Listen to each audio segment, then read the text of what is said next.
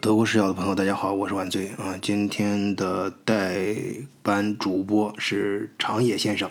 啊，不不，说错了，不好意思，长野博士啊，啊，也是咱们德国视角平台的资深嘉宾了啊，也是资深主播之一，也在群里面非常活跃，跟大伙儿经常聊各方面的话题。啊，大家应该并不陌生啊。今天的话题是有关德国的物价啊，这两年为什么飞涨？其中最重要的四个原因啊，当然这是他个人的观点啊，那也也是抛砖引玉啊，可以跟大家一块儿去讨论，一块儿去思考啊，知其然，知其所以然啊，搞清楚之前啊的原因之后，呃，对大家未来的啊理财或者投资方面的一些。呃，未来的判断啊，将有非常大的帮助。哎，我这个嗓音还是不太争气啊。呃，话不多说啊，下面把时间交给长野。德国视角的各位听众朋友，大家好，我是长野。应晚醉的要求，给大家代班这一期的节目。本期节目，我想聊一聊关于德国物价的问题，进而想通过物价变化的现象，探寻一下。背后的原因，希望能给各位听众朋友带来一些思考。那就是一个关乎国计民生和老百姓日常生活的一个最切身感受的事物。我记得当初我来德国的时候，这边的物价是很便宜的，甚至让我觉得有一些东西甚至比国内的物价都还便宜。从新冠疫情开始。到今天为止，总体上来说，我们可以把这个时间段内的价格变化分为三个阶段。第一个阶段是新冠疫情刚开始的时候，第二个阶段是新冠疫情持续了一段时间，然后国际供应链紧张的这个矛盾凸显出来的时候，第三个阶段就是从俄乌战争爆发以来，然后我们开始简单的按时间线的顺序。来分别看一下这三个阶段德国物价的生活水平变化。当然，在节目里我说的只是我的个人体验，并没有非常权威以及科学的统计数据作为支持，只是根据我个人从超市或者商店采买的体验来做这一期节目的，所以仅供大家参考。不具备任何投资指导意义。首先，我们说一下从疫情开始德国物价的变化。在我的印象中，疫情刚开始的时候，德国物价的变化并不明显，或者说，即便有涨价，也是以很细微的幅度来。涨价的，所以基本上不会感觉到有太大的变化。然后到了第二个阶段，也就是国际供应链紧张导致海运运费暴涨这个时间段的话，大家就能明显感觉到德国的物价直观上可以感受到的那种变化。或者换句话来说，就是从你每次买东西的账单上就能看得出来。明明买的是跟之前差不多一样的东西，但是你付款的额度就发生了明显的变化。当大家以为国际供应链矛盾所引发的物价通胀已经是一个很高的程度了，可是事实证明，好戏才刚刚开始。自今年二月份爆发的俄乌战争以来，德国的物价在飞速通胀。虽然政府方面宣布的统计数据是德国的通胀指数大概在百分之六、百分之七左右，但是实际上，大家从收到的账单上能够明显感觉到，涨幅至少是百分之三十起跳，有的单品甚至涨幅高达百分之百，甚至百分之几百。打一个人尽皆知的例子来说，比如说在战争之前。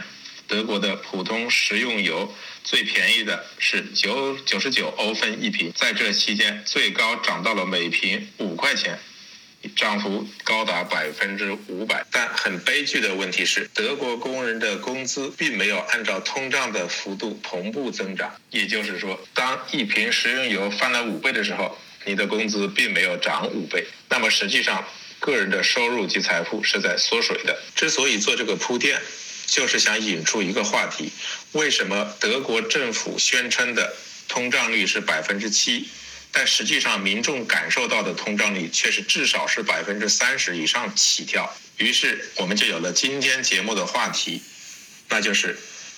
通胀是怎么传导到最终消费品上的？这就引出了一个很有意思的话题：平时一个一百元的东西，按照官方宣称的通胀比例。那么老百姓会觉得，我买到手上是不是应该付一百零七块钱就够了？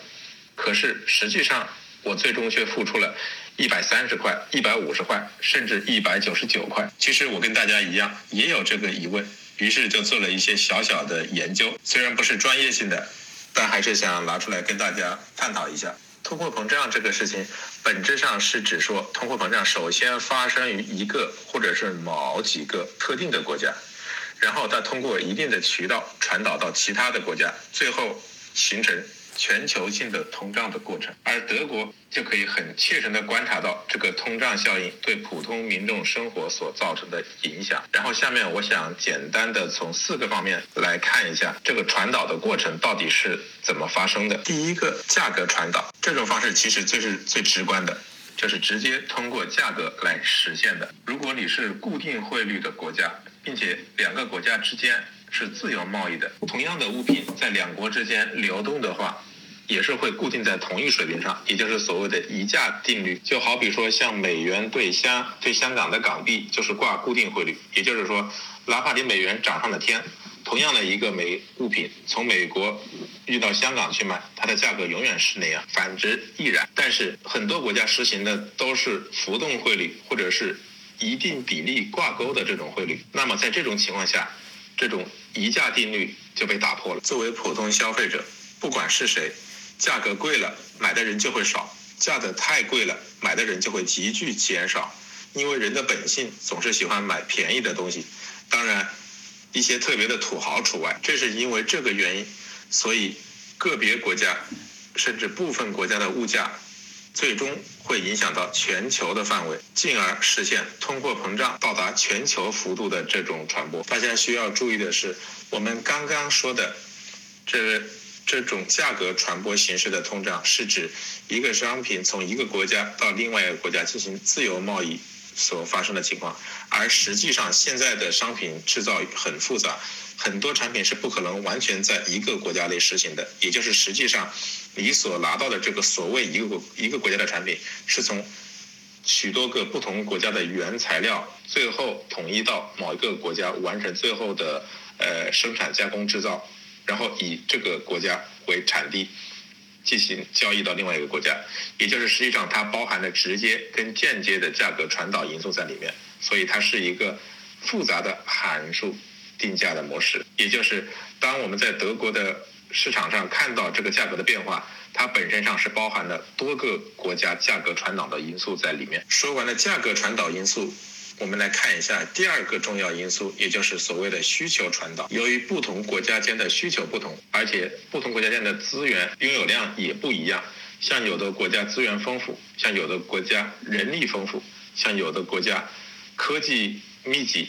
所以它不同的需求组合在一起，就会产生需求往来。当一个国家的进口需求增加的时候，那么它国内的闲置资源就会通过这种。效应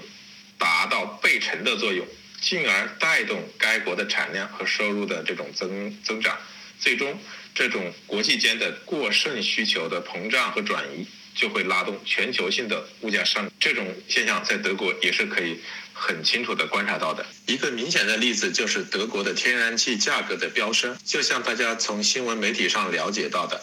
自俄乌战争爆发以来，德国的天然气供应价格在飞涨，甚至说我们用以火箭般的速度攀升，也是毫不夸张的。究其原因，就是德国对天然气有巨大的需求，不管是工业需求还是居民生活需求，而俄国有充足的天然气供应资源，所以当这两者因为地缘政治事件所引发矛盾的时候，这种需求效应就会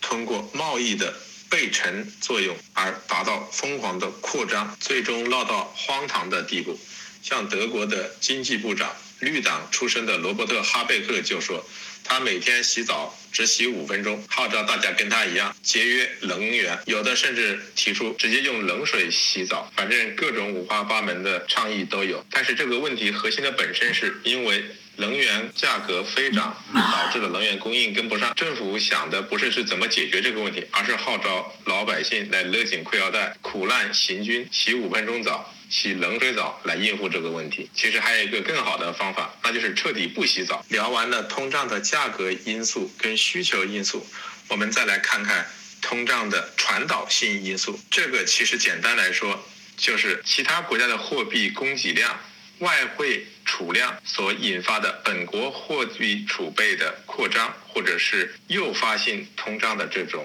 传导效应聊完了，通胀的价格因素跟需求因素，我们再来看一看通胀的流动性因素。简单来说的话，这种因素就是指其他国家的货币增加、外汇外流，甚至引起国际储备过度扩张而诱发的通胀传导现象。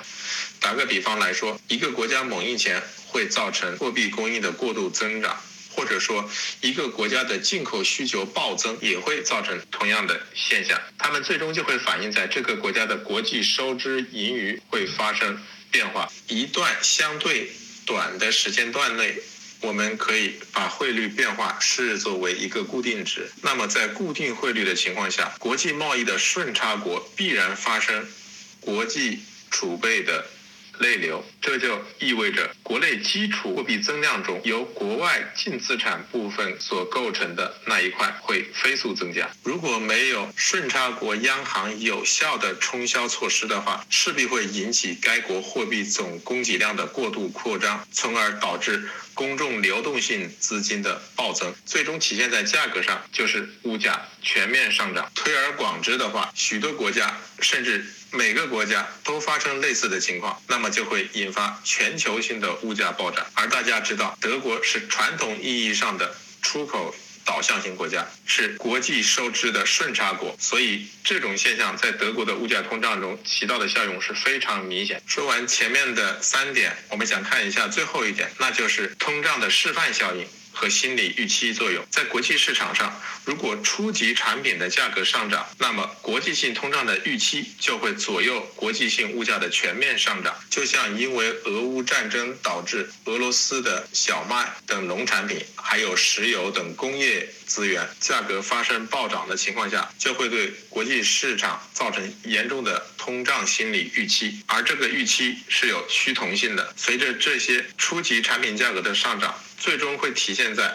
所在国工资提升的示范效应作用，引发各国工资轮番上涨的现象，最后会导致国际性成本推动型的通货膨胀。这个我想在德国生活的朋友应该已经观察到了，德国已经宣布最低工资从之前的呃十块五毛钱涨到十二块。多吧。总的来说，因为全球化的进程，所以商品价格、劳动力价格或者是资源价格，它们的变化都有一定的趋同性。因为国与国之间的联系日趋紧密，所以国家之间的通胀会发生传导。总的来说的话。由于全球化的进程，所以无论是商品价格、劳动力价格还是资源价格，它们之间的通胀或者说是变化都有趋同性。国与国之间的联系日趋紧密，导致了国与国之间的通胀会互相传导，甚至是迅速传导。当一个国家，